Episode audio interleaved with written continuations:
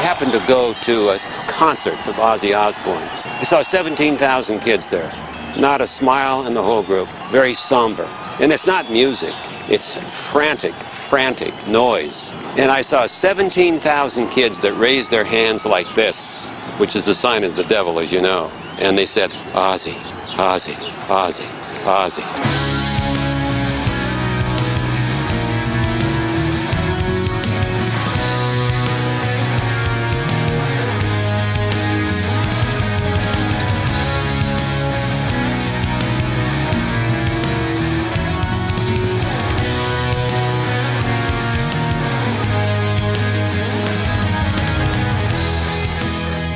What's up? Welcome to another episode of Diary of the Madman, the ultimate Ozzy Osbourne podcast, where we geek out about all things Ozzy and all things Ozzy related. I am Josh Crum, and with me as always is Mr. Dan Drago. How's it going, Dan? I am doing great, Josh. How you doing? Doing awesome, man. Excited to be here again this week. Oh yeah, excited to be here again for a cup of coffee. Yeah. Also joining us today is our main man, Ryan Beavers. What's up, Ryan? Buzz, how's it going? Been way, way, way too long. Appreciate you uh, including me in this one. Yeah, it has been forever. And I got to state right out of the gate, guys, thank you, Mr. Ryan Beavers. I'll be honest, if it wasn't for Ryan's patience and nice words of encouragement, I don't know if I'd continue. And I'm just being honest, Ryan. So thank you so much for being a great friend more than anything. So I really appreciate it. Like I told you guys, it was kind of, you know, playing my small part is was therapeutic during the, the COVID madness. And uh, so I was, I've been bummed. And again, life happens we've all been going through our things, and uh, just glad to be back. Uh, yeah, for sure. Because Ryan was the one, you know, like Dan said last week, I was giving him all the time he needed in the world, but Ryan was the one getting irritated. He's like, dude, what the fuck? I'm gonna, I'm gonna go into our chat and like and say shit and like poke Dan in the side and get him all pissed off and see why he's not, you know, what's going on. Oh, and yeah. I'm always like secretly like concerned that their friendship was going to break up or that no. something's going to happen. They're going to get pissed at each other, and they never did. So it was all good. But yeah, I was always kind of like, all right. And then Ryan actually messaged me that night. I was like, I missed a damn podcast, and I'm like, me too. Then I messaged Dan, and Dan's like, I'm ready. And he was like, oh, okay. Let's well, thanks, Ryan. Before he changes his mind.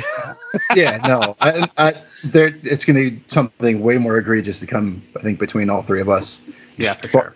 Quick story anybody that doesn't know, you know, obviously Dan and Josh met in person for the first time last year, and I have not met either one of them, despite me and Josh have been at the same show a handful of times. It just never worked out. Now Dan's going to be in Chicago for work next month, and I'm going to be 1,200 miles away vacationing with my wife. the exact same dates. It'll be 45 minutes 45 minutes from my house, and still not going to be able to meet up with the guy. Yeah, isn't that fucking crazy? What other chances I'm going to be 45 minutes from your house and you're out of fucking state? It's crazy, dude. I know, and I've been at two Black Sabbath shows that Ryan's attended the same show, and we couldn't get up with each other either time. One time my phone died, and we didn't know each other that well then. And then the second time was when he told me he was out busy drinking with his other friends and didn't want to come in and see me. But that's a different topic, but whatever. I'm still a little salty about that one. But. Hey, I will say this though thinking positively, when Ozzy does his Vegas residency, it's on, right? It's on. All three of us. Yes. With the lives, the whole thing, three, four days yeah. in Vegas, see him a couple of times. No fucking. Got to work it out one way or another. Hey guys, real quick before we get into this week's episode, I do want to give a shout out to Mr. Aaron Dangum. I may be saying that wrong. It's D E H G H A N. But anyway, he was very quick to respond to our last episode and let us know and give us the news that we didn't even realize ourselves that Pantera's set at Aftershock has switched days. So Zakk Wylde will be available to play with Ozzy at Power Trip. So that's actually very good news. Yeah. Let's go yeah, good job, Aaron, and uh, calling us out. And there was another guy, uh, John was his name on Twitter, who also mentioned it a few days after Aaron did. But yeah, that's great. I think that ultimately the big news with that is is that Zakk being on stage with Ozzy makes Ozzy more comfortable. And for this return show, he definitely needs to be as comfortable as possible. And anything that makes it easier for Ozzy is great news, right? Yeah, I agree 100%. But what does that do for him playing shit from patient number nine? Right. Yeah, I think what we're going to see, I still believe it since it's just a one off that we're going to see Andrew Watt on stage for those songs, just like we saw before the Rams game. I really hope that's what happens because it'll really suck if patient number nine and degradation rules are not played at that show. The only fear I have, I'm super excited for Ozzy to be on stage, and we've talked about this ad nauseum on and off camera. My, I just, the same set list over and over and over again gets really tiring. I just don't want 50% Black Sabbath songs either. But at this point, any set list, we're happy for him. I mean, of course, but yeah, I, I know what you mean. And I'm bummed to hear that your guys' auditions didn't work out, but hopefully you're still able to uh, clean the porta johns, Josh. Zakk's a pretty good player, man. I mean, I gotta, I gotta give it a hats off to him. I mean, it was a tough competition, but Zakk Wylde, he, he beat us out. Yeah. I mean, well, what can you say? He's, he's, he's a pretty good player. Yep. It's unfortunate. I mean, he's all right. He's all right. Give him his due. He's all right. He's, you know, if, I mean, if you just like all that squilling all the damn time or whatever he does, but whatever. Hey, I got Before we go too far here, I do have a little bit of a bone to pick with you two. Uh-oh. Uh, my good friends here, uh, Dink and Doink, starting uh, rumors on the internet. If anybody listening to the last episode that I hate Over the Mountain, You do. uh, that's not true. Oh, that's yes. not true. I don't hate Over the Mountain, but this, the quick side story, and I've been getting shit for this for a year and a half, is the uh, album openers episode. They reached out to me to give them my own list, and I think Over the Mountain was about halfway or two thirds down the list. Two thirds sounds about right. Yeah, and I've been getting shit ever since. But you know what? It doesn't sit up there quite as well as Bark at the Moon. I don't know. Perry Mason. I will say that it's probably gone up the ranks a little bit since, but hate is a strong word, and I would not use that for Over the Mountain. I seem to recall vividly you saying that drum intro sucks. no, that's one of the greatest drum intros ever. One It of the really greatest is. Randy solos ever, but just One of the greatest Ozzy melodies ever. all right. Oh. One of Randy's Changed my mind. greatest It's number one. for sure. It's also Oh. the best closer. Real quick on Over the Mountain, let me just throw this at you guys, spitball this. Who do we truly believe wrote that intro for Over the Mountain? There's always been some beef over it. Do you guys believe that Lee Kerslake wrote it? Do you believe that it was actually recorded at some point with Frankie Banali and Lee used it? What do you guys think? 100% I believe Lee Kerslake wrote it. I- I'm inclined to think that it's Kerslake. But there's so many things come up over the years that this person wrote that vocal line and this person wrote this intro and this person wrote that. Like, I don't know anymore. And unfortunately, Kerslake's not around anymore to, to put that to bed. If in fact it, you know, it is a rumor that he didn't, but I'm inclined to think that it was him. Are we sure Carmine Appice didn't write it? He probably did. Yeah. Maybe He probably claims it. Yeah. He also wrote, you know, Rat Salad or whatever too. So, Oh, yeah. Yeah. All of it. Yeah. But that's a great question, Josh, because It is. It's a fun debate, right? It is. And, and I think that's what the show is really the spirit of, right? Is is that sort of shit. I just don't know why his fill wouldn't have been used earlier. Because to me, I don't think Over the Mountain was written before Blizzard. That's where I think the hole in the story Right. is. They didn't have Over the Mountain completed by the time he auditioned. That was a song written for Diary later on in the sessions. They had all their material done. Matter of fact, they had so little material they had to take off. Help me out, guys. Looking at looking at you, looking at me to put on No Bone Movies because that was such a brand new song. If Over the Mountain was written at that point, it would have been on Blizzard of Oz. Right. You know, I'm one of those people. I always believe the truth is in the middle. So I, for one, think Lee Kerslake wrote that riff. I think that's his creation. But I believe that Frankie. I don't think he's full of shit either. And Frankie's a fucking phenomenal player. Like no, no question there. Right. I think Frankie played something similar enough that he believes maybe Lee lifted it, and it's just happenstance. Kind of like Randy playing Black Sabbath in the middle of Over the Mountain. Right. It's Right. just total fucking happenstance. And Randy didn't like Black. He didn't like Black Sabbath. Everyone knows that. I think it's probably just more of a quinky dink than anything. So, but what were they playing? That would be my question. What was Frankie Banali jamming to to write the intro to Over the Mountain? Right. Frankie, Dana Strum, Ozzy, and Randy, that was initially going to be the band, right? That was Right. the plans if they stayed in, in, um, in the USA. I don't know. It'd be interesting to hear what they were jamming on that he could have played that, that he believes it was lifted from. I will tell you this, though. A lot of people have not noticed this. I'm sure we've discussed it before. But a quick thing Bob Daisley's grill tapes, which we're never going to get to hear, unfortunately, except for the clips he has on YouTube. If you go listen to those now, you know, he's had those out now for what, about 15 years? Because we're on the 10th anniversary just the other day of 13, right? Yeah, can you believe that? If you go listen to those clips, you can hear the vocal melody that went on to become God is Dead in those clips. yeah. What was that song called on the Bob Daisley tapes? I can't remember now. Yeah, it's a it's eerily similar. It's, it's dead on. But can you guys believe that? 10 years tomorrow, well, when we're recording the show, 10 years tomorrow, that 13 has been released. That boggles my fucking mind, guys. Absolutely amazing. Uh, we were bitching last week, I was at least, and I know Ryan's going to be on my page here more than Josh was. Dude, they don't have a fucking vinyl release of like Peace of Mind, Methademic. All those extra songs have never been released on vinyl. Why the fuck didn't they repackage that, including the end songs, on a double vinyl package? It would have sold like hotcakes, dude. 100%. It's free cash. Yeah, it's Yeah. free cash. Just put them out there. I mean, what you got to lose? Yeah, the end tracks and then just the bonus ones, you know, Best Buy, all, all that stuff. You can just Yep. eight track, or what seven, eight tracks, whatever it would end up being. Do a double sided. Yeah, it would be Yeah. huge. Yeah, it would have been And 16 on top tracks. of that, the the end tracks aren't streaming, so then you it would give people at least a chance to get the download card, right? So if they wanted to put it on their phone or on their streaming site, they can still have that also. So it'd be a double bonus for people who like me. I upload those CDs. Real quick story, this side story. When Ryan and I were both in Chicago to see Black Sabbath on the end tour, it was night two of the tour, and they had those the end CDs, and I was like, we got to get to the fucking arena now. Like I wanted there so early, and that's how I beat Ryan in because Ryan was out drinking with his friends. That's why we didn't get up with each other. But I went into the arena and I got the last CD on the shelf, didn't I, Ryan? Do you remember that? Oh yeah, yeah. The last one, and I came back to the room. The first thing I did was upload it and send it to them motherfuckers that I'm looking at right now. Mm-hmm. It's a, it was amazing, euphoric experience, dude. I remember being in the taxi cab and I'm like, go, go, go, go. Because I knew that, because I had heard that in Omaha they ran out. They played Omaha, Nebraska the night before and had run Right. out of them. And I had heard that. And I was like, fuck. It's amazing that they limited how many per show that they were selling. Isn't that crazy? Yeah. So Yeah. weird, isn't it? I still can't believe those are not readily available to stream. There's some good tracks there. I'm sure our listeners have heard them, but if you haven't, they're all online, I'd imagine. I mean, we own them, so I don't really check YouTube, but some really good tunes. I would say this I think since the 10th anniversary is coming, I'd like to throw my hat in the ring to say let's we should be doing a full blown 13 deep dive, including all 16 tracks. It'd be an amazing That'd be episode. fun. Yeah. Oh, Yeah, Yeah. that'd be a fun. 13 sessions would be a blast. That would be great. We could even do two episodes, maybe, and do one on the actual album, and then the second sister episode, it would be on the other eight tracks. Yeah, that's a great idea, Josh. Perfect. So, Dan, before we get into this week's episode, tell us about some news, man. What's going on? Well, the big news this week is Geezer's book has been released, and unfortunately, none of us have read it. I am planning to get it shortly. Josh and I have discussed we're trying to find ways to get Geezer on the show. It'd be amazing.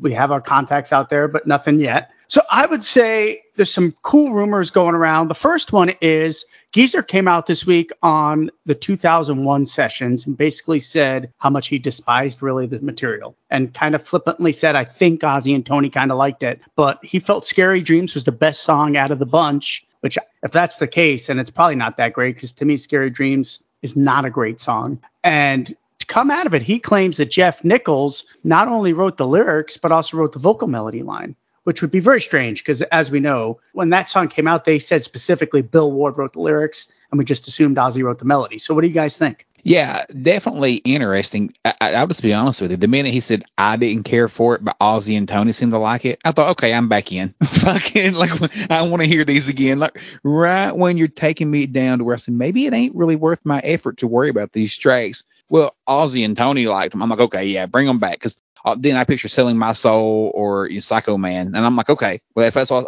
and Tony have in mind, then I'm fucking all down for that.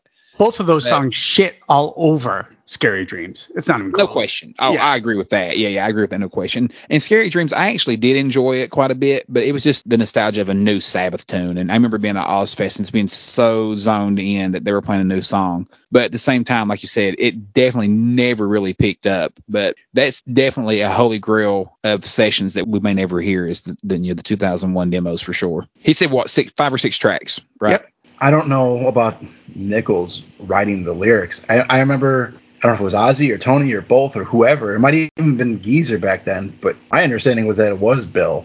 And if, if you read the lyrics and then you go on Bill's Instagram or whatever, it is kind of like in the vein of his poetry. Like he kind of has that like macabre, you know, he does have some lighthearted stuff too, but he just, he has a way of writing that I could see that 100% being right up Bill's alley. To your guys' point too, it's a very slow, the meandering song. It never really goes anywhere, and it doesn't do any of those highs or it never speeds up. We talked about that, like the way Ozzy always likes a song to build and build via "God Is Dead." That never does it. And I remember seeing it that first time for whatever reason. Asa started in Chicago that year, and it was the third song in the set. It's just like wow. That's it was- early. it was weird. Like they opened with NIB. I think they went into Into the Void, and then that. And it's just like everyone's kind of just standing and like looking around, and someone never went anywhere, and then it was just over.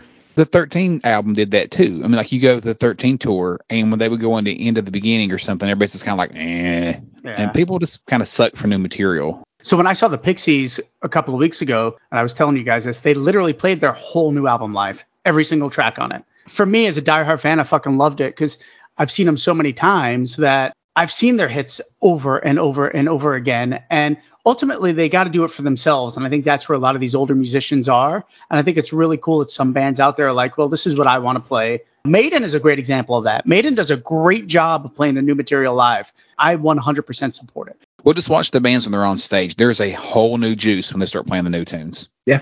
But I also understand the bands that don't. I told you guys I was there for Maiden in Chicago back when A Matter of Life and Death came out and they opened that and they played the whole album through and that was like pre youtube and all that. Nobody knew. You want to talk about a dead arena? Like, right. it was barely anyone knew the songs as it was and then it just kind of kept going and then you get these songs that are eight minutes long and it was uh, an interesting reaction I think you have to kind of look at it what the tour is. So, like with the Pixies, it was called the Doggerel Tour, which is the name of the record, right? And not every spot they're playing every track. You know, one thing about them is you can see them three nights in a row and you can see almost a 50% different concert every night, which is really cool, unlike our man Ozzy here. But if you're going to see a show, and it's always been my bitch about Ozzy, like the first time I saw the Ozzmosis tour, he didn't play one fucking song from Ozzmosis. It was so heartbreaking. And yeah. that's so frustrating. And then as future albums came, you got the maybe two, maybe three, if you're lucky, tracks. I think Down to Earth gave us three. But if you're touring for a specific record, I think you should be playing four or five new songs off the record. If you're doing a greatest hits, we're going on our summer tour, then let's play the hits. Yeah, I agree with that totally because there's tours, there's album supporting tours, and there there is kind of a difference there, and I can go with you on that. I want to back up real quick to what Ryan said about the lyrics to Scary Dreams, though, sounding like Bill's poetry, dude. You're dead on you're dead on because Bill puts that shit out all the time, yeah. and the whole thing is just a reflection of life, right? There is no getting old, no get no dying, but you know it sounds so Bill. I, I sometimes, like you said the other day to us on our group chat, these guys are getting they're 75, 76 years old now, and the memories are starting to get a touch foggy. I think sometimes. I think their memories have always been foggy, if you want to know the truth. Well, oh. Ozzy's for sure. Yeah. well, Dude, they are always inconsistent with their information. Yeah. 100%. And in one of those interviews, it might have been with the Rolling Stone, I, I can't remember. The geezer said that he had a guy like basically come in and like fact checked him a little bit. Well, there's only so much you can fact check. You yeah, but that guy was Dan Drago, so he shouldn't be wrong. Yeah, you can fact check a release date or a tour or whatever, but as far as like interactive memories he may have, like who, no one's fact checking them sitting in a studio and what came to be. So here's the irony, and I know Josh is going to relate to this. I mean, I've probably written hundreds of songs in my life, and that's not to brag. It's just the process, right? And I could tell you every song who wrote each and every fucking part of it. What line, what riff, I could tell you who brought it in 1000%. Every one of them. I got to say, I think I'm that way also. But the guy plays bass in my band, Jeremy, he might would tell you a different story. There's times Jeremy will mention a riff and he's like, I wrote that. And I'm kind of like, thought I wrote that. And then it makes me second guess. And maybe Jeremy's right. I'm not saying he's wrong. But I'm like, oh, I thought I wrote that. So while I'm convinced I remember all these parts, maybe I'm not so accurate either. And that goes to tell you, same thing for like Bob Daisley and these guys. They've been in this for 50 years in this game. When people were like, what bass did you play on, you know, this app? It's like, they don't remember that shit. No way. I, I couldn't tell you that. Yeah. Yeah. It kills me when people act like they recall that. I will say, for me, the most accurate book has been Rudy Sarzo's Off the Rails. If you haven't read that one, it's my favorite. And the reason it's so accurate is Rudy kept a journal, a daily journal, and he just references it. Literally, it's a day by day on tour with Ozzy and Randy Rhoads, and it's phenomenal. Bob also claims that he did keep a daily journal as well. Yeah. So, and I really love Bob's book. I think For Fact's Sake is fucking awesome. Yeah. Well, and keeping in mind too, Geezer and Ozzy for years consume their body weight in booze and cocaine. So right. that'll play a part too. One more thing about Geezer's book that he mentioned in the same article that Dan referenced there, though, was the 2011 breakup with Bill. And Dan sent us the clip today from Rolling Stone where he kind of opted himself out of the decision and said that he and Gloria were on vacation and came back, and that Ozzy and Tony had made the comment that Bill wasn't up to task with the touring and production of the record and had made the decision to move on from him and totally takes himself out of the equation of the decision, even backing up on things he had said at the time, and saying he wished he had never said them because he was just told this or told that. Just my opinion, kind of a bullshit move. What do you guys think?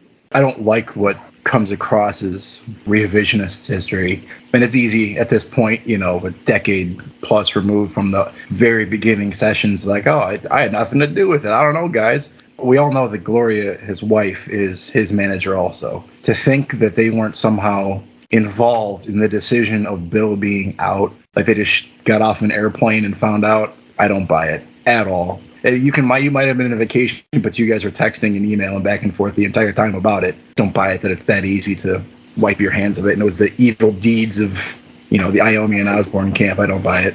Yeah, he completely backtracked, didn't he? Right. So the irony thing is, is he also claimed a couple of things in that article too that he's officially retired. So that kind of, in my opinion, kills any hope of one last Black Sabbath show with the original members. I still think he'd come out and do it, but you know, there's a lot of talk of the rumored blues album that Sabbath was going to do after 13 in between tours, and he kind of talked about that it never went anywhere because Tony wasn't healthy enough. In my opinion, there he's also passing the buck on Tony, where we've been talking about it for years. I don't think he had any desire to continue on on doing another Sabbath record. And the last thing, of course, is news that Josh and I broke over close to, not over, close to a year ago that him and Ozzy were not talking. We heard that back at the Patient Number Nine show. Ozzy had mentioned it and brought broadcast that on our show. So now that news is just blown up. Yeah, the minute we left Sirius XM Studios, like Dan and I look at each other, and like the first thing we said is, is like Ozzy just said he hasn't spoke to Geezer since the last night of the tour or the day after when they did the angelic sessions. We both were like, what the fuck?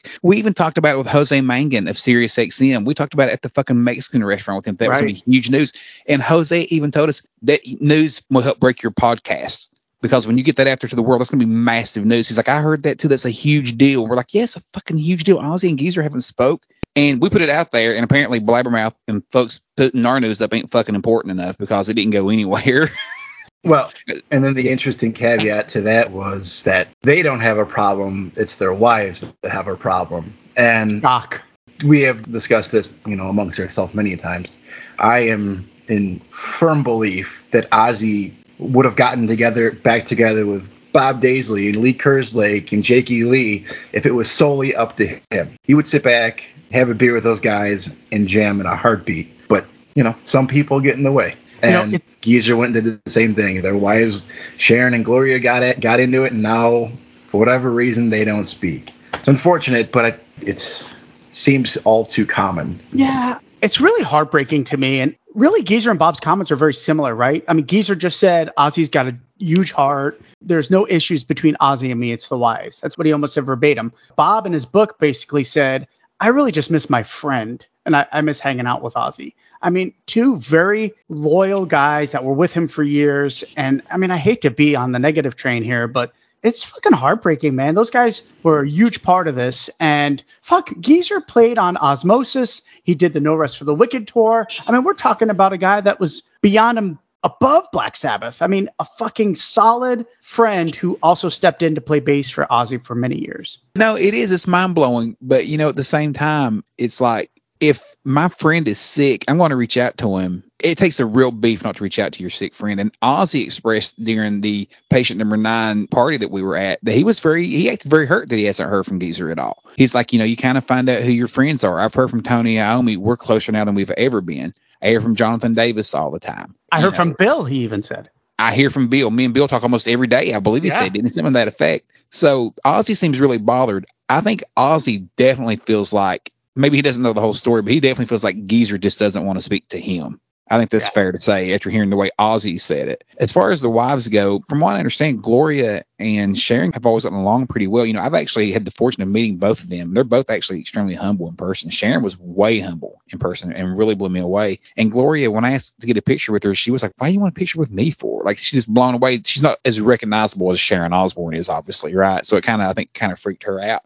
I feel like that for years a lot of the issue has been that Ozzy and Tony were all down for another album and Geezer didn't want to do it. And I think at some point they got pissed off at each other over that. Geezer said in the Rolling Stone article that he's getting paid a quarter of everything. So that's not bad. He's getting his part. Ozzy and Tony do split the name Black Sabbath, but Geezer's still getting his equal share. So it's not a money thing. He definitely seems like the one that didn't want to be a part of any more albums. And it's not like Ozzy and Sharon were nefarious on stealing the name from him because he clearly said he sold his rights to Tony in 1984 for the name. And to me, he got 25% of the money. And you know damn well that he made some fucking coin those last No seven, eight, ten years that they were touring together. And on top of that, I mean, he even came out with Deadland Ritual and said, I forgot what it's like to start up a band. He was used to living in the, the high life and the Hyatt Regencies and all this other shit. You know, I'm sure he got fucked somewhere along the line, right? I mean, there's something there, but I guarantee he made more money in those last 10 to 12 years than he probably did in his whole career.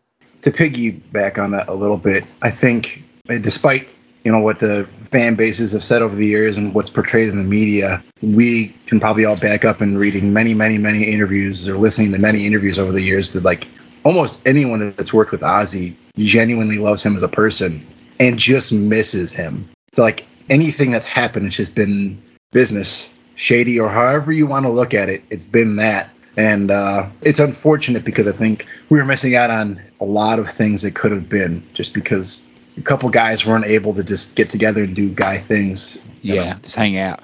You mentioned that Bob had mentioned in his book, Dan, how much he missed his friend. Ozzy said the same thing in his book. In his book, he does not by any means dismiss Bob's contributions to everything. He doesn't. And he says in his book also how much he misses Bob. So, I mean, clearly these two guys still have a connection. It's funny how everything seems to turn back to Ozzy and Bob all the time, but there are similarities. And, you know, it is kind of a shame when life gets in the way sometimes. Yeah, and I'm not going to go down this wormhole now. I just want to state for the record there's this misconception that songwriters don't get a uh, credit for their work. And the only album that's ever happened on was Bark at the Moon. And we've discussed this that they took a payout of upfront money. And we, we know Jake's side of the story. I believe Bob said in his book he advised Jake to take that so he wouldn't get fucked over royalties. But really, Bark at the Moon is the only thing that people didn't get songwriting credit for. Every other album, people are getting songwriting credit for every one of them. The one issue that Bob and Lee had was they were not getting performance royalties for the first uh, for Diary of a Madman specifically. Correct? Right. That's how I understand it. Yeah. Yeah. So it wasn't a writing credit. It was never it about was, the writing. It was never about the writing credits. Right. Yeah.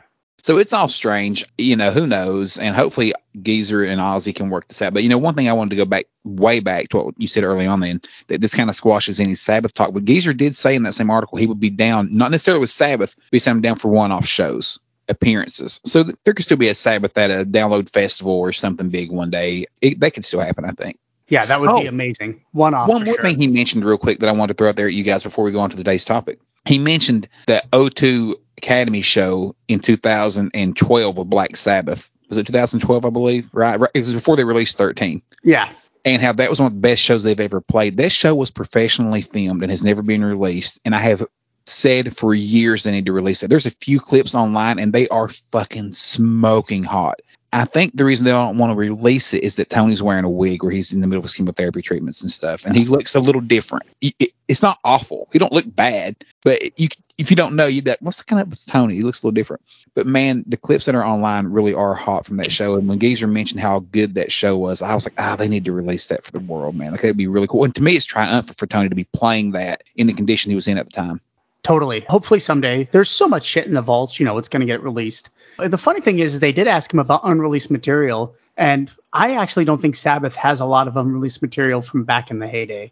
Very little. That didn't really happen much back then, right? I mean, no. not like it does today at all. Shit, they had to write Paranoid in the studio to fill the fucking album. I mean, that's how little material they had. Yeah, it's usually just 40 minutes and they were out. All right, we ready, Josh, for today's fucking amazing topic that Ryan and I are going to uh, team up and fucking pummel you into submission? Are you guys the Rock and Roll Express or the Midnight Express? Which one Always are you? Midnight Express. Always the Midnight Express. Are you are you beautiful Bobby Eaton or are you gorgeous Stan Lane? Which one are you? Oh, beautiful Bobby Eaton. Always.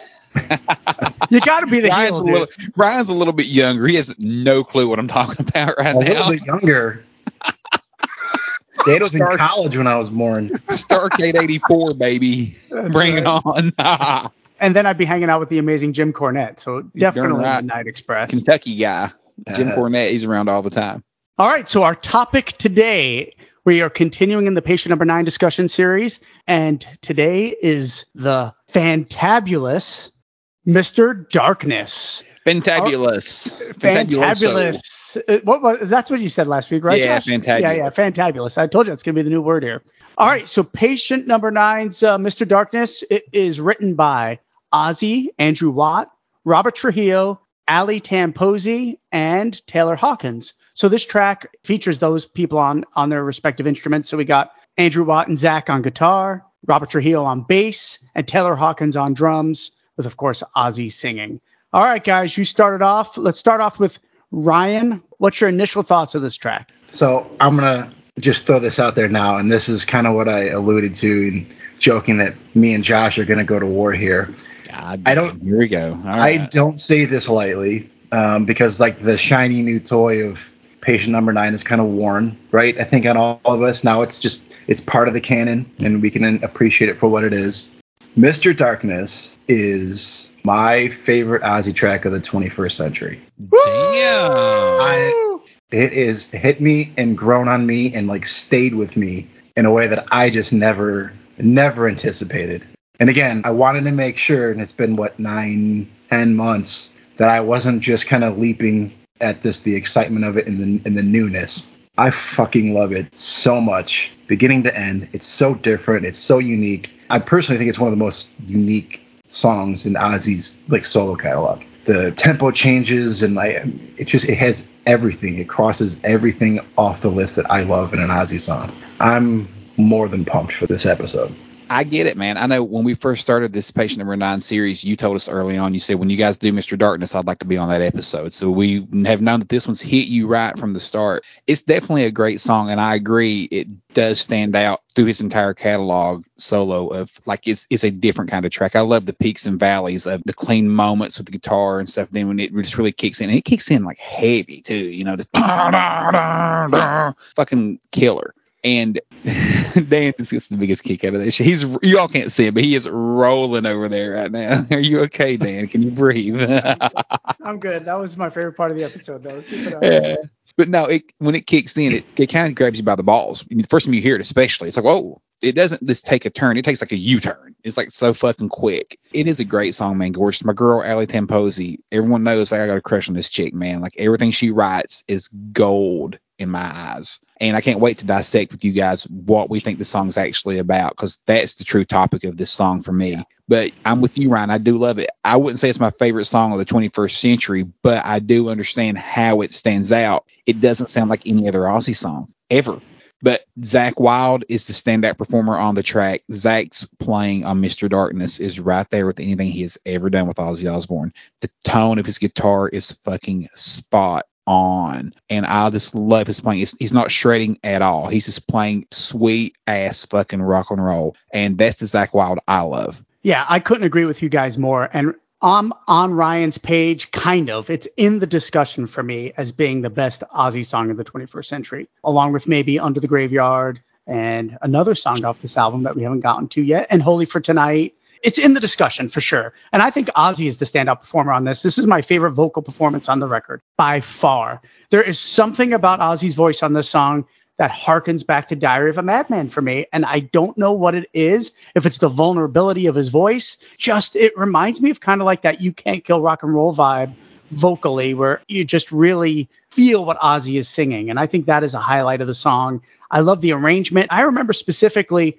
when we were in California listening to this first time, Josh, just being like, that was a weird song, but there's something about it that I can't get out of my head. And I think what the weirdness is is Taylor Hawkins' performance, which I fucking love, by the way. Everything states that he should have went to halftime on that chorus because you have that nice, pretty, beautiful acoustic part in the verses. Yep. It's really emotional, and then that heavy chorus kicks in, and you expect that halftime feel that most ballads have. Yeah, for sure. I hate to call it a ballad, but you know that soft to heavy vibe. And instead, he plays that straight beat, which is kind of like whoa, it's like a fucking punch in the face, and it's awesome, awesome. Great call. That is the punch in the face, no doubt about it. you So just I, raise your hand. I did. I need to quit doing that. You know why? Because I raise my hand and then I get a kick out of myself, and then I forget what my point is. So Josh is raising his hand in Skype.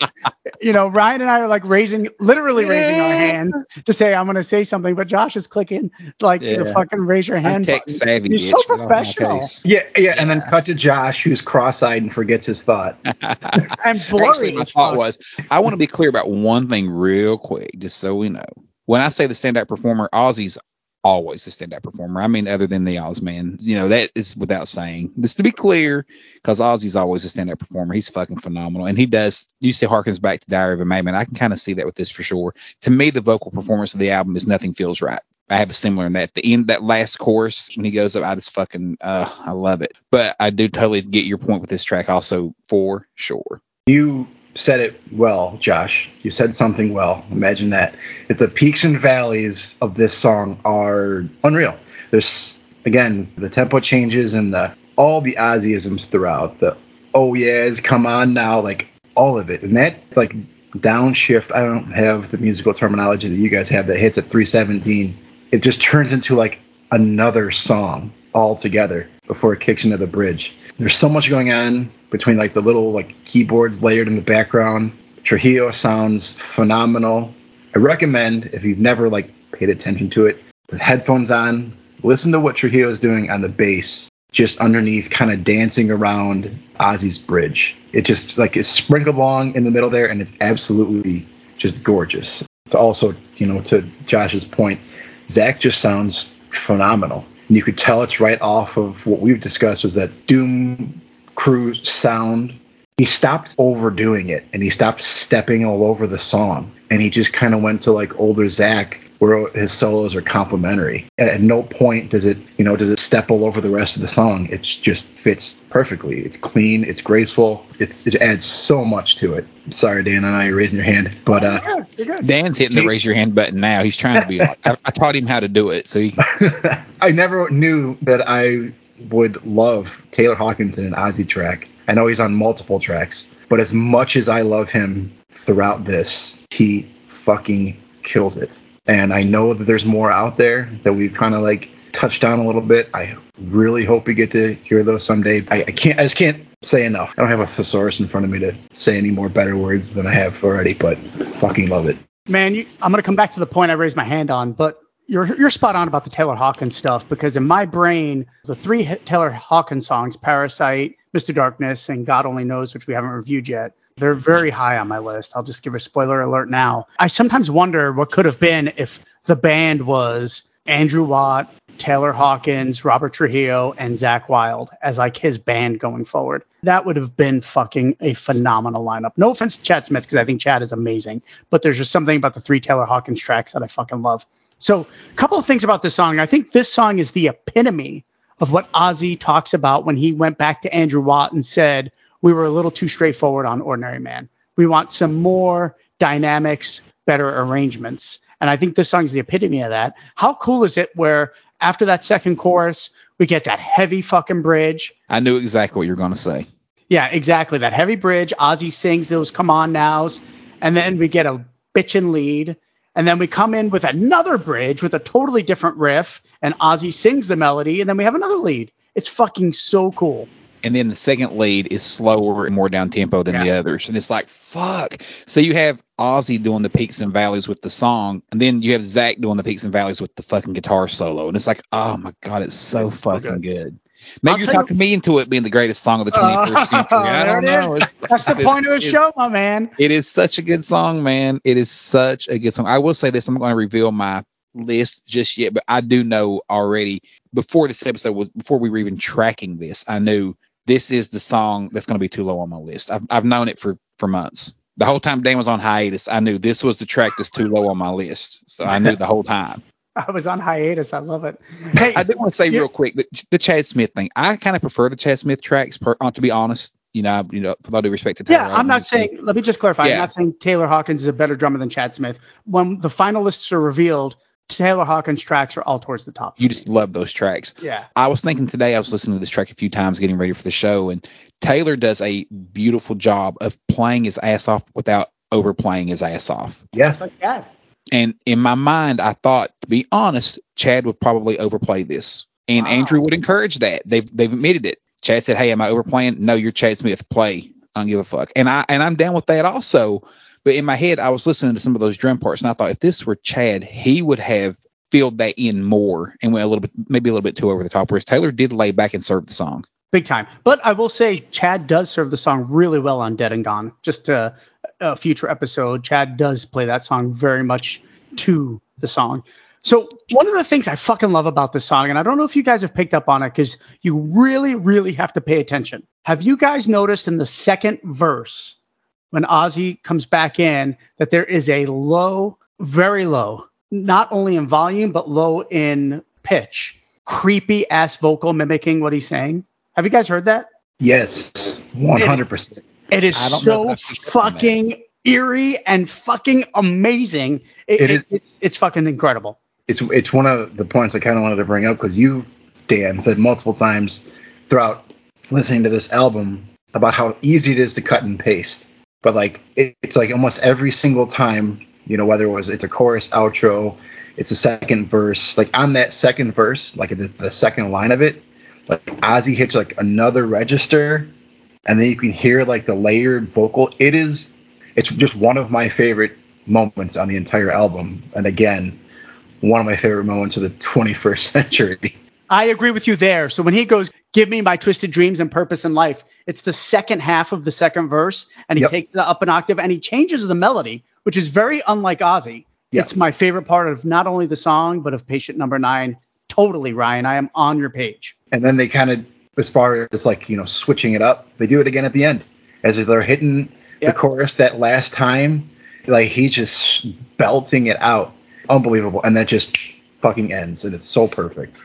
Yeah, I acknowledge that last last episode that the last chorus of Mr. Darkness is special. Like he really kicks it up another notch. I'm gonna have to listen closer to I that low vocal you already. Guys. I'm sorry, No, Josh. do you? No, I- that's did. what I was pointing at. I have Oh, I, goosebumps. I thought you were showing me your don't cannons. I didn't know. I literally have goosebumps. Don't listen to Josh. Josh fucking hates Uh, Mr. Darkness. Fucking awesome. So I I will have to listen closer. I will say typically when I listen to this album, it's through AirPods or sometimes in my truck, and those are not your bass. Your you know the bass your tones aren't coming out. This is more your high end. So I probably need to listen to something a little deeper. But it could be too that I just haven't noticed it to really hear it. So maybe if I listen for it now, I'll really pick up on that. So You you can hear it through the AirPods for sure. Yeah. You just have to you have to know it's there. And I don't know how. I'm sure Ryan, same thing. When I first heard it, I was like, "Am I fucking hearing that right?" It's fucking. Yeah. It's so cool. And then It's- I rewound it, and it's like, "Holy shit, that's such a creepy voice." I love that Dan rewound it, by the way. It's funny though, because like your ears can do that. So, so like for the longest time on um oh shit, the track with Eric Clapton. Oh, that's fucking karma, bitch. You like you made fun of my rewind, and you lost your memory. So on one of those days, for the longest time, like I didn't really I didn't not hear it, but you know, the organ is really loud in the mix not loud in the mix, but really in the mix. Mm-hmm. And once you hear it, you can't unhear it. But the first couple listens, you really don't notice it at first. Then once you notice it, it's like, man, that organ sounds really fucking cool. And then like you hear it so well after that every listen. So it's gonna be one of those things that once I hear that and dissect that out of the song, I'll I'll definitely start hearing it after that. So that's cool. Can I also just say, you know, I, I went back and listened to Ordinary Man this week as well, and goddamn, the production on Patient Number Nine is just so much better, guys. It is night and fucking day the difference in production. Hats off, and I think the production on Mr. Darkness is fantastic, but the guitar tone alone, it's just incredible. I think Zakk is a god on this track, not only for his lead playing though, but for his rhythmic. Well, let's go back to the patient number nine listening party again because me and I can't speak for Dan, but I like to brag that we were there because it was like the greatest day of my life. So It was amazing. But we walked out of the studio and we're like, you got Jeff Beck, who is fucking Jeff Beck, and the world knows Jeff Beck. And you got Eric Clapton and you got Iommi, but we both were like Zakk Wylde stills the show. Like Zakk is so fucking good on this entire album. His rhythms sound great, his leads are great. Zakk's tone, I'm with you, man, spot on. Well, and as far as sounding better too, remembering that it was fucking mixed three times. Can you imagine being that that, that team or whoever, you know, however many people they switch between, sending it out and then once, twice, then a third like Ozzy fucking hates it. The labor that went into it is is there. Well, and- like you can hear it. Yeah, and let's not forget, for Ordinary Man, the tracks were already cut before Ozzy even heard them. Yeah. The music. Right. So, I mean, they literally what admitted that. They recorded those in a week. Yeah. They Right. wrote them and recorded them in a week and then took them to Ozzy praying that he would like it. And they wasn't even sure he liked it at first. And then he was like, well, when we'll start on vocals. Right. So literally it was kind of thrown together. And that's not a knock. That's actually fucking gorgeous that they were able to throw that to get together in a week and, and get Ozzy out of the house. And, you know, by no means is Dan shitting on the Ordinary Man because we know that No. he loves it. But it's like production wise, they definitely took their time. There was a reason patient number nine took so much longer. And, uh, you know, kind of like Ryan said, the mix definitely being a part of it. That Ozzy was the one that was so insistent to get remixed, you know, three times. but they got it right. That's the incredible part. That mix is fucking incredible for this record. Yeah, Yeah. and to add about you know Josh, you mentioning the keys like kind of layered throughout. I, I know I mentioned it before, but both of you put the put the song back on and then just try to isolate what Robert's doing. It's it's so beautiful. It's it's that like low rumble and just like just just kind of dancing between verses and stuff like that. And this, but in particular, what he's what he does on the bridge is just is beautiful. I sh- would be remiss not to mention that Andrew Watt does play keyboards on this track, and so does Zakk Wylde. That's pretty Yeah. interesting. A lot of the tracks, I think, are both of them actually. So it is kind of interesting. Yeah. Speaking of people getting their just due, again, my girl Ali Tamposi. Dan, you want to go over the lyrics real quick with us? Yeah, this is interesting. I've been dying to do this, and I have been studying my ass off on these lyrics because there are definitely different theories on what this song is about, and I'm in one camp fairly strong. Kind of curious to see what you guys think. Right away, let's get into what we think the song is about. And before I get started, go ahead, Josh. Let me just be honest. Whatever Dan's opinion is, he's probably going to talk me into it, right? no, definitely it's not. probably going to happen. Let's just whatever. Let's go. So before I start, there's two schools of thinking on this track. I really want to come up with a conclusion today on what we all three think it is. So the first conclusion is it's a stalker writing to Ozzy specifically a letter, and the second is someone writing to themselves, like a Jekyll and Hyde vibe. Okay, those are the two different vibes that have been floating online and that you know we've discussed privately. All right, so the first line, before I even start reading, I want to just throw out another Beatles connection, very similar to Paperback Writer, which the song is written. Uh, I don't know if you guys, Dear Sir, Madam, right? That's how Paperback Writer starts, written in kind of like in letter form. And again, I think that is done on purpose, very Beatly right there. So the song starts out, Dear Mr. Darkness, I write you again. I've been so lonely, I'm needing a friend. Everyone tells me you'll never reply, but I still try. All right, guys, that's the first stanza. What, what do we think so far?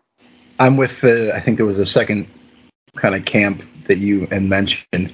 I look at it as almost like a tag team with the patient number nine track. It almost sounds like a schizophrenia talking to and reaching out to another personality that really isn't, you know, vibing or answering back to the way that he and, and, and it kind of it ties into the kind of manic ups and downs of the song itself.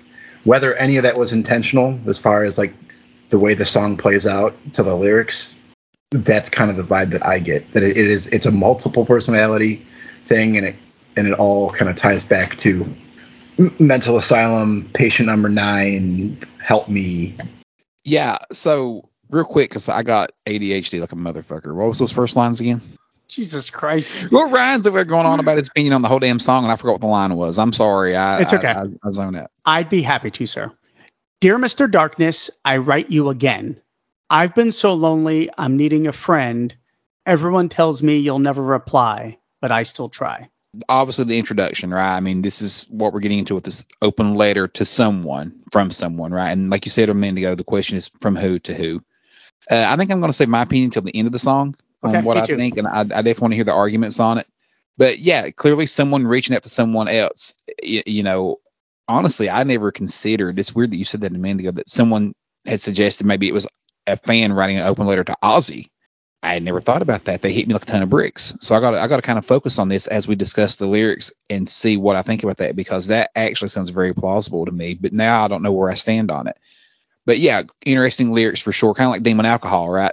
Where he's Yeah. uh, it could be someone else singing to him. You know, who knows? So yeah, let's go on with see what the next line says. Well, we know demon alcohol is actually the alcohol singing. It's Right, that's what I'm saying. It- yeah, it's beautiful. Yeah. So if Ozzy's singing this from a fan's point of view to him, that would be like the alcohol singing to him. I'm going to point out lines where, I guess I'm going to blow my cover here. I am clearly in the camp of it's somebody writing to themselves. And I personally think that person is either suicidal or not wanting to live. And I'm going to tie this back to Ozzy. And I think Mr. Darkness is his onstage Ozzy persona, and it's giving him a reason to live, saying, if I can't have that crazy man craziness in my life, I really don't want to live. That, that's what I really think the song is about. Interesting. Well, since you guys did, I'll go ahead and I, I've always viewed it as someone speaking internally to themselves also. Yeah. So that puts us all three in the same camp. That's where I've always seen it as an internal, you know, confliction of emotion personalities. an ugly side of, of the Jekyll and Hyde. Right. But I, like I said a minute ago, your comment about it being a fan's writing to Ozzy, I, I definitely want to think about that as we go through this now because that's that's an interesting take that I had never thought about. And you can absolutely make this argument. Listen to this stanza. My walls are covered with pictures of you. I fantasize that you are here in my room. Most days I wake up just wanting to die, but I still try. God, I can't read these lyrics without hearing Ozzy, and it just gives me chills, dude. This melody is so fucking good. Jesus, it's amazing. What do we think of that? So when I've had this in my mind that it's always been an internal, you know, confliction of, of two personalities, the line that's always bothered me is your pictures hang on the wall. That's always been the line that kind of I was like, that doesn't make sense to me. Yeah, your photo's on the wall, but why would he say that? But if it's a fan writing to Ozzy, like me, he's on he's on my wall. I'm sitting here looking at it right now, photo of Ozzy. Like your picture's on my wall. That makes total sense, man. So I, I can definitely see some connections to that that got my mind triggered a little bit. So we'll see. Ryan? and that and that's where like the schizophrenia part of it comes in and for me A picture endless horror movies that we've watched over the years like like scribbles of like a black figure like on a piece of paper and like it's and it's hanging on a wall or it's hanging on a, on a door and like that's where my head goes and it's it's again reaching out to this kind of like invisible entity which is just another personality um that's that's what I see when I you know my walls are covered with pictures of you. Like that's what I see. What I see is actually very similar to what Ryan's saying, but I actually see Ozzy seeing pictures of Ozzy covers of his album, his gold records, live shots. You know, my walls are covered in pictures of you. That's the guy I Yeah. need to be and I want to be. Yeah. Well, that's a great perspective too. It, it really is, and it, and it makes sense, It- especially when you hear, you know, if you paid attention to any interviews that he's given about that whole time, just the recording process, the before and the during of patient number nine. He said he wanted to die, waking up. Right. Like he And- didn't want to wake up because he was in so much agony. Yeah, and let's just be honest too. When you when you really think about it, if it's Ozzy singing internally to his own persona of the Prince of Darkness, Mister Darkness, I mean it, it- that makes total sense, right? Yeah, exactly. And that's the argument though of people thinking that they're writing to Ozzy. That that But It still could be Ozzy writing to Writing the to other Ozzy. persona. yeah, what that makes think it that is. makes total sense. Then, see, I told you guys, Dan would can he bring me around to his side? I had never thought about it as someone writing to Ozzy, and that makes total sense. But Ozzy writing to Ozzy makes total sense also to his other persona. I love it. All right, so here's the chorus. I give you my heart, but you don't do the same. You tear me apart with a smile on your face, your face. You don't even know my you don't even know my name. So that that's the hook, the chorus. Great chorus, by the way, when we jump up in tempo. Josh, why don't you start us? Where do you, where do you think the chorus is going here? that's kind of where it gets tricky, right? I don't know. Uh, That's if you're a fan. Again, if you're a fan reaching out to Ozzy, like I give you everything. I, I buy everything you put out. I watch every show you do, but you don't even know my name. So that is my argument against it being a fan writing to Ozzy because Ozzy fucking loves his fans. And to me, True. this is somebody trying to say that the person who's stalking the guy doesn't even care about his fans. And to me, that's where I call bullshit. And I don't buy that argument. And I'm sorry to interrupt you, but that that is No, my no, point to that. It's a conversation. So it's kind of like the song "Stan" by Eminem, right? Where Stan writes to Eminem the whole time, then the Yeah. end. But yeah, I don't know. So it's interesting So what do you think the chorus is standing for? that this person has done everything Ozzy wants them to. They, bought their albums, and oh, you mean before I heard this theory of it being a, a stalker or someone Well, who's a fan? No, Because no, that no. makes What, total sense. what do you think? No matter not before this, this like right now, what do you think that chorus is is kind of saying? That has always kind of been the question mark for me. Because Okay. if it's if you're talking to an alter ego, you know, I give you my heart, but you don't do the same. You don't even know my name. I, that never really made total sense to me. That was always part of the question mark for me. I That and the pictures on the wall. I will make sense of it when Ryan is done.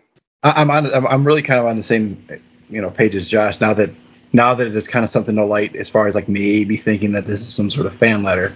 You know, I kind of stick to the schizophrenia, almost like a, a drug thing that you know Ozzy kind of plays into in lyrics over the years is just reaching out to and giving your all to something that is like almost like it's an, an inanimate and it can't do anything for you in return. No matter how much you give to it, like you're getting nothing in return from it. That has been my perspective. So I'm kind of I'm curious to hear what you think, Dan. So I think you're almost spot on, Ryan. And again, I'm pretty deep into this. So, I mean, mentally, like, I really am all in on Ozzy writing to himself. So, I actually think what he's saying is, I give you my heart, but you don't do the same. How much trouble has that madman persona caused him over the years? Strangled his wife, in and out of rehab, countless drug addictions. Like, he has given everything to be this guy. At the end of the day, this guy doesn't know how to take care of the person who's off stage. Does that make sense? My name is John Michael, not Ozzy. Yeah. Right. Yeah. You don't Right. even I mean, possibly. Yeah. So yeah. it makes total sense. And like I said from the start, I have always viewed this as an internal conflict, but I, I, I'm definitely liking opening my eyes to the possibility of it being something different, though. But yeah, it's interesting. Now, my favorite part of the song, we go to verse two. Dear Mr. Darkness, I write you again. This time to tell you today is the end. I even shed a little blood on the page. Now it's too late. I look at that as like the you know the last ditch effort of calling out to this entity, this other persona, this whether it's literally killing themselves or if it's just like a death and like the separation of this this other manic character. Now looking at it in the terms that you've brought up about him writing to himself, you could look at it as like this sad way of him saying goodbye to his stage persona and like that the realization that where I'm at in my life, like maybe that guy really is gone. That's not how we want to think. Nobody wants to think that way. But now that you bring it up in that light, I do see that. Yeah, that's kind of, and I'll go real quick, Josh, because Yeah. I, I, that's exactly how I take it, which is he's talking to himself saying, even though that guy has dragged me through the mud, if I can't be him, I don't want to live. And that's Yeah. so Ozzy, what he's going through right now, right? Yeah, like for sure. I am ready to spill my blood on the page and say if I can't be that madman and go on tour, then I, I just have no reason in my life. I mean, there's that's the only way to really take that line. It's definitely like a suicide note for sure. You know, one thing I want to throw out there real quick too. So these people that's like schizophrenic and such, also like they don't view themselves like that, right? Like if you're schizophrenic, like truly, and you have like multiple personality disorder, actually, you know, and you see a photo, you don't see that as yourself, right? So you could technically have multiple personalities and see a picture of yourself and not view it as yourself, right? Right. because sometimes they're women and they're actually a man or whatever, right? I mean, some, it, it changes, right? So it could go either way. It's um, it's an interesting song. Ali Tamposi's a fucking monster, dude. I'm telling you. Yeah, it's amazing. All right, so then we get to the second half of the verse, which is second verse, which is definitely my favorite part of the record. Give me my twisted dreams and purpose in life. I'm gonna say this line, and it almost brings me to tears because I think Ozzy sounds so good in it. Maybe I'll meet you somewhere up in the sky. That line just every time I hear it, Ryan, it just moves me, and I can't. If you're a diehard Ozzy fan, you'll understand what I'm saying.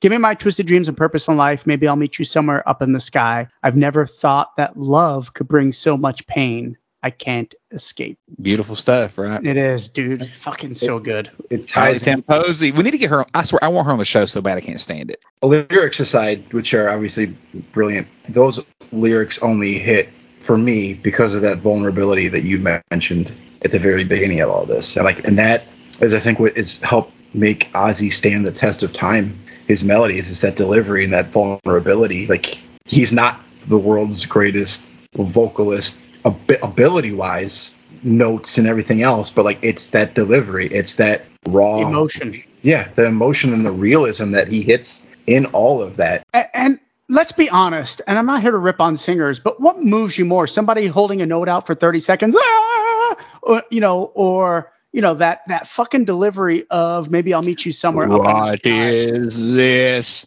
You know, It stands before me. I'm like, God, I'm gonna run through a wall right now, boys. Yeah, exactly. But that's not like those lines, 100%. Josh, that line, that the line of Mr. Darkness, that's what you go, this guy is not only speaking to my soul, he's ripping my heart out of like just touching me in no way any other performer can. I know I make jokes, but in all sincerity, yeah, the emotion and the vulnerability is the key word. Dan kind of taught me that word a few years back, talking about Ozzy's vocals, and the vulnerability is what's so colorful and lovable about his vocals for sure. It just no one can touch him.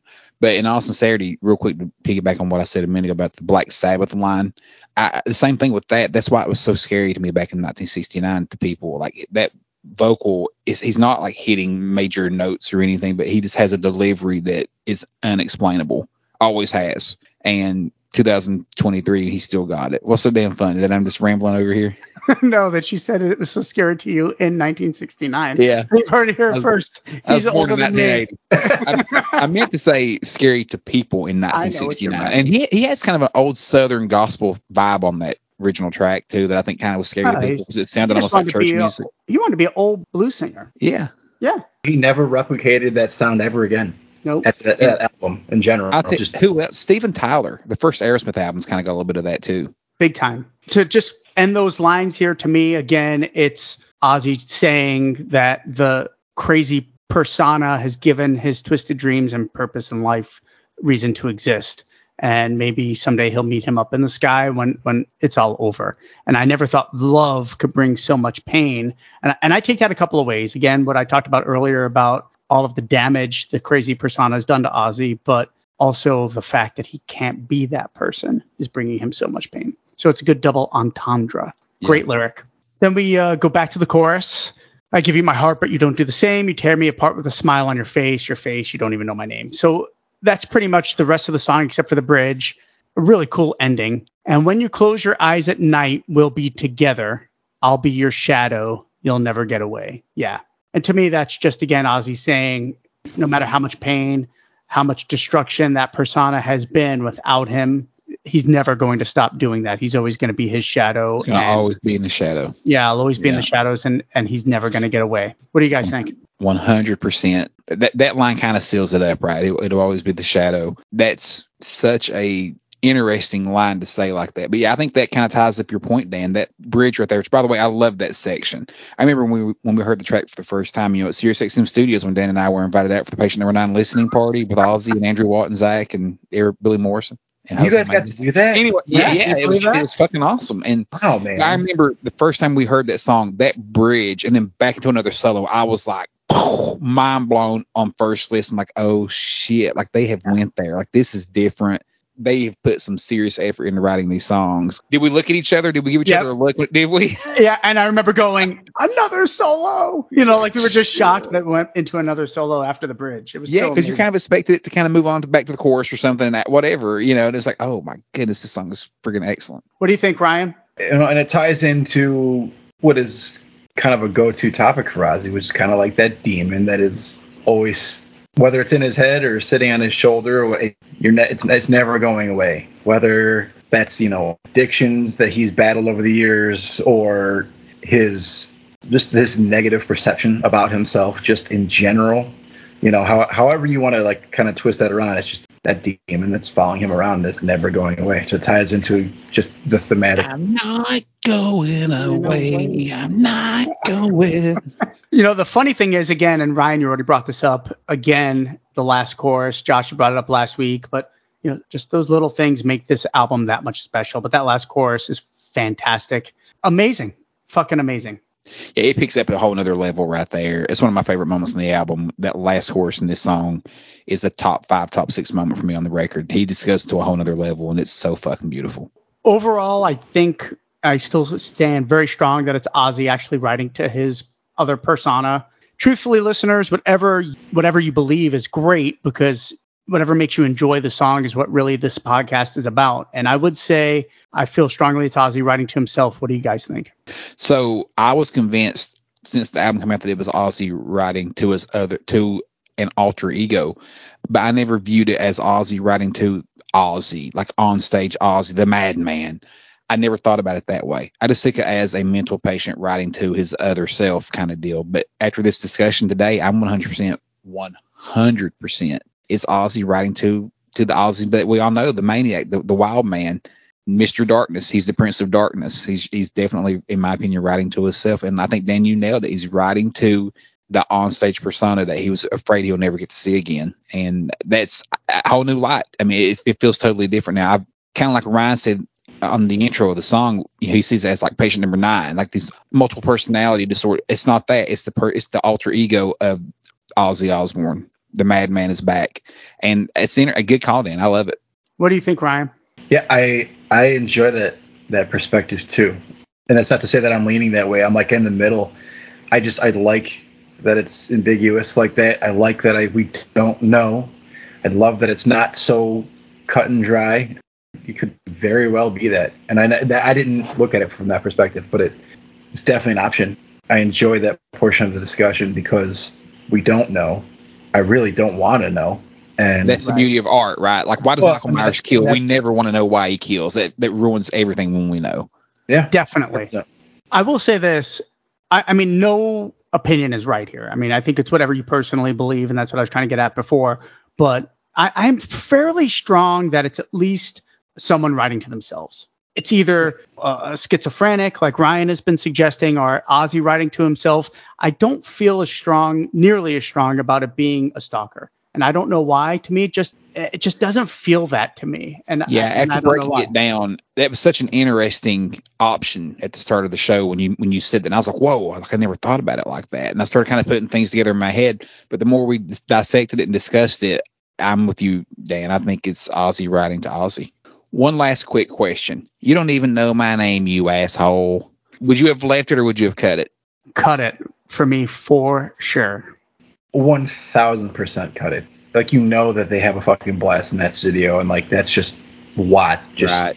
having a laugh. But yes, as brilliant as the song is, I'm not a fan of it ending that way. Well, it's such a heavy topic. That that's why I don't like it. You know, it's not the end of No Bone movies. He could have kept something funny off degradation rules like I love that. Oh, I just come. I love that at degradation rules. But Mr. Darkness is just too heavy of a song and it just doesn't feel like it fits the vibe for me. It doesn't. And, you know, it does make you laugh. When we were at patient number nine, you know, listening party at Sirius XM Studios with Ozzy and, and guys, everyone got a big kick out of that.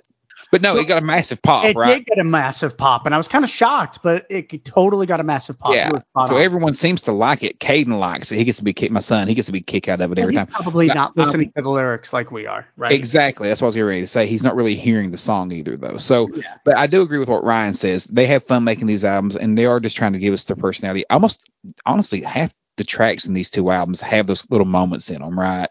This LT in Heaven and all that stuff, you know, they've done it for both records, so they definitely enjoy those moments. But yeah, on this one, it does feel just a little bit out of place. I wish they had just went ahead and cut it also. Yeah, agreed. Overall, I do think what I would like to finally say about this track is if if you're a listener, you probably know it because you're listening to the Ozzy Osbourne podcast. But if you don't know this song and you're one of these people that frankly like to rip on new Ozzy, this song is fucking incredible. And I think it's as good as most of his career. And I think it fits alongside any song from any album. And I know that's a big statement, but it's how strongly I feel about it. I think this is a classic, classic Ozzy song. Yeah, uh, 100%. I, I recommend headphones, turn the lights out, get all the distractions away, and just immerse yourself in the five and a half minutes that this track is. And if you if you don't come out loving at least something about it, be it lyrics, melodies, solos, I don't know what else to tell you. I, it's just You're it's just not an Ozzy fan at that point, in my opinion. I, I don't know how else to say it. Oh no, hundred percent. And uh, you know, and that's not to say that you have to like blow your load about every single track he's ever the man ever releases, but like Right. this one in particular, for me, like as I said at the very beginning, is it's it is set apart from anything he's done in a very very long time for different reasons. Yeah, and I think that's the key, Ryan. Like when you guys, you guys, I'll just go ahead and tell you. I'll spoiler alert. They're a bit bigger on this one than me. I love it. I love it. Uh-huh. But for these two guys, you, you, you, you clearly hearing or how much they love this. Like this is Ryan's favorite song of Ozzy in the last four or five albums. So I mean, like you're hearing it. But I think what makes it, it's like you said, you know, Ryan yourself, it makes it, it stands apart. It's written, it's constructed different than most of the songs in his catalog are, and that's what makes it stand out. It's not repetitious in the slightest. This does not sound like any other track that he's ever released. But it sounds like undeniably a classic Ozzy song Right. at the same time, which is fucking like- hard to do. Under the Graveyard did that to me. Like it was a whole new sound, but it's still classic Ozzy at the same time. But same, Yeah. but for also for different reasons. Like it just for different even reasons, even yes. in old yeah even in you can't even go back to like a Sabbath song that has this many layers and tempo changes. It's just it's so so different, so emotional and just just beautiful. I kind of compare Mr. Darkness to Age of Reason from 13, and I don't think it sounds anything like it, but for me, it's undeniably such a fucking classic. When the Black Sabbath fans rip on 13, I just always think, have you even heard Age of Reason? It's such a fucking incredible song. And I feel mm. the same way about Mr. Darkness in that way, which is when they rip on Patient Number Nine, I'm just thinking, are you an even an Ozzy fan? Because Mr. Darkness is a fucking classic. It's just so awesome. I agree, man. I love it. Great track. Let's go ahead and let the ball busting begin. Let's rank it on the album, Dan. This is your favorite part. Lead us into this. Go ahead and let's get it going. All right, so if you're new to the show, we are ranking. There's 12 songs that we're doing here. We're not counting Dark Side Blues. We're doing a, a top tier, a middle tier, and a bottom tier. So four, four, and four. This one is clearly in my top four by far. What do you have, Ryan? Yeah, I think it's going to be in my top tier for sure. Oh, yeah. Yeah, I, I guess I can squeeze it in. Josh, where's it for you? So for me, Mr. Darkness, Oh. I have known from the start is the track that should be higher. Like when I look at my listing and I say, gosh, I got to get Mr. Darkness up higher than that. But then when I look at the other songs, I just can't. I could potentially switch it with Immortal, possibly. Immortal's kind of slipped a touch for me as as Oh. the album's worn on a touch. But I'm gonna stick with my original. I say Mr. Darkness is middle four, Oh, Ugh, but it's we- high middle four. It's Did- it's definitely a high middle four. Dude, May- you say maybe- that every week, high middle four. every week, it's high middle four. So we got all of these songs are high middle four. So we have a listener, Dante Doomsday, on Instagram who messaged and said, Josh, just to help you out, I went back and listened to the previous podcast and found your patient number nine song rankings, unless they have changed since the podcast. Of course they have, but whatever. once we get off this call, you're going to keep those headphones on and you're going to put on Mr. Darkness. And then immediately afterwards, you're going to put on Immortal. And you tell me that your fucking order does not change after that listen. Yeah. In all sincerity, I don't just say this to be uh, to agree with the group. Immortal has slipped a touch. Immortal was so easy to catch on to quickly. But as time has worn on, like this one, it's gotten a little more tired. Paint by numbers. I Yeah, do it- enjoy it though. I, I have to be Yeah. honest. I think Ozzy needs to have those style of songs on his record that just Oh, yeah. Like to me, it's a lot like a No Rest for the Wicked track. Yeah, for sure. It's like a, a modern flying high again, or something like that to me. Like that's, this is how I see it. Is like not this that great, but like it's you know this the rocker. That's the one that I, c- I could potentially flip those two. Mr. Darkness is definitely a fucking monstrosity, but we'll say this every episode, so we'll go ahead and throw it in one more time. It's just how fucking powerful the album is. Right. It's just no good. Dead and Gone legit could be a top three song for me, and I have nowhere left to put it but in the bottom four. What the fuck? yeah. I You know, love that song. Well, I, I'm not going to give anything away, but I texted these guys earlier this week and I, I mentioned a song that we haven't talked about yet. And I was like, God, even this song fucking is really good. And it's clearly going to be in my bottom four. And to Josh's point, it's just such a strong fucking record, man. This, he hit it a fucking home run. There is not a weak track on this record. There's not degradation rules is in the bottom four and it won a fucking Grammy. I mean, Yeah. god damn. and we would all literally shit our pants and get an erection if Degradation Rules was played live. Yeah. Yeah, no question about it. Don't don't stand anywhere near us, I guess. hey, I said I'd shoot my load. That's the one line my wife heard last week. I came out of the office and she's like, "Did you just say you were going to shoot your load?" I was like, "Oh yeah, we are talking about an Of Ozzy melody." Yeah. well, thank you guys, Ryan. Thank you so much for being here, man. This has been way too long, and I got to be honest, guys. I know I was on hiatus, but I really am happy to be back, and you guys are awesome and some of my awesome. best friends. So thank you for everything. Ryan, do you have anything before we wrap it up? No, no, I don't. I mean, I just thanks for. I'm glad. I'm glad it's back. I'm glad the engine's roaring again, and glad that I was able to be a part of this one because it is. It, it- it's going to go the rest of my life is a top middle four song. Yeah, for sure. In all Everything. I got to give Ryan some props. He's wearing a downtrend shirt right now, which is my band. That's kick ass. He did design the shirt, so he's probably more promoting himself than the band, but whatever. But either way, it's fucking it works. So appreciate that, dude. No, it's it is, no, it was for you, but after this fucking episode, I'm probably just going to donate it. Good You job. don't like over the mountain. I don't care what you do. Jesus Christ. Good point. So two things real quick. One, Josh, make sure you listen for that eerie second voice in the second verse. It's Absolutely. really cool. Listeners too, try to try to find that voice. It's really fucking killer. And second, a little self promotion here. My new single from my new band, Without Fear, debuts this Friday. So it's going to be on Spotify, Apple Music, on every streaming platform. Yes. I'm super excited about it. So please just take three and a half minutes, four minutes of your time and uh, listen to my brand new song. It's called Bridges. I'm super excited about it. What's the name of the band again? Let- let Without fear. Without fear. Yeah. Thank you. Love the title too, man. Killer. That's awesome. All right, guys. With that said, until next time, we'll see you on the other side.